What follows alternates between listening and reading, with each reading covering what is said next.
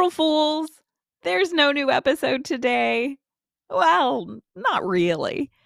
It's been four weeks, but uh, since this year there happened to be five Wednesdays in March, oh, well, it gets a little tricky. And I have decided to stick to my original plan and aim for the first Wednesday of every month. And on a personal note, since my kids are off school for spring break this week, I am just fine with having a little extra time to get things finished up. But since I couldn't just leave you hanging today, I'm going to release a quick mini episode on the etymology of April Fool's Day. Or I was, but it turns out the joke's on me. the origins of April Fool's Day are cloaked in an unexpected amount of mystery. Ooh. Written accounts of April Fool's Day go back to at least the 16th century.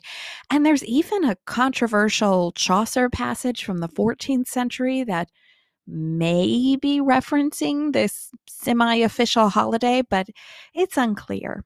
In fact, any overt references to April Fool's Day in any of a number of European countries are old, but well, they all refer to this as though this the celebration of practical jokes is much much older.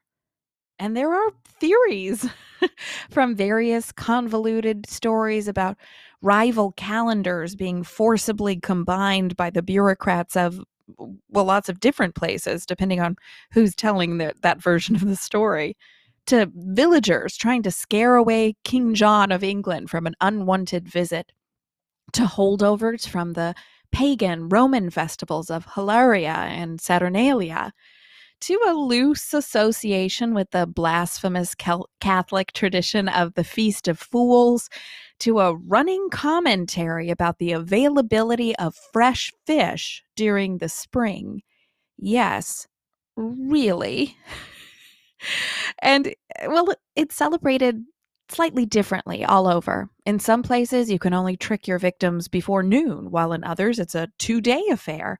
And there have been attempts to tie April Fool's Day into more official church sponsored events like Easter and even Christmas. My favorite being that if Christmas is to celebrate the day of Jesus' birth, and then Epiphany is kind of, well, like Jesus' birthday party, then this holiday must be how we celebrate the Almighty's circumcision, which, A, you, I mean, this just seems like it should be its own thing and, you know, give everyone a little privacy. And B, like all of these stories, this just does not make sense. None of the theories really adds up. And no matter what you call it, April Fool's Day or the Day of Lies or the Day of Gawk or being a fool or even the Day of Fish or being an April fish, yeah, see, I, I wasn't kidding. I did not make that up. It's pretty widespread. And no one's sure where or when it started. Some say France, others England, but Scotland does it a little bit differently. Was it the Norse or the Dutch? Is it medieval or just a few hundred years old? Or does it go back to Roman times? Not only does no one know for sure, it seems like no one even has a good guess. When I was living in Rome during college, I had a professor who was Italian, and she came into the class on April 1st and wished us all a happy Pesce d'Aprile, which translates to April fish. We all stared at her for a minute, thinking our Italian skills were failing us somewhere. I asked, is this an idiom? I, I'm I'm not sure I understand. Yes, she said happily. It's an April fish. Which didn't help quite as much as she was hoping. She went on to explain that on this day, children play pranks on each other, and then we all collectively sighed in relief, understanding at last. This wasn't different than what we were already familiar with. And then someone asked what it had to do with fish. And she told a long story about how traditionally, although less and less these days, children would go around smacking each other across the face with freshly caught fish. The bigger, the better. And like the fool that I am, I believed her. I repeated that story for years about how in Italy, did you know that they used to slap each other with fish on April Fool's Day? I had visions in my head of Lew Zealand from the Muppets. Well, you might not remember his name, but uh, you'll probably recall that he's always tossing fish at people. Give him a quick Google search. I, I promise when you see him, you'll you'll know who I mean.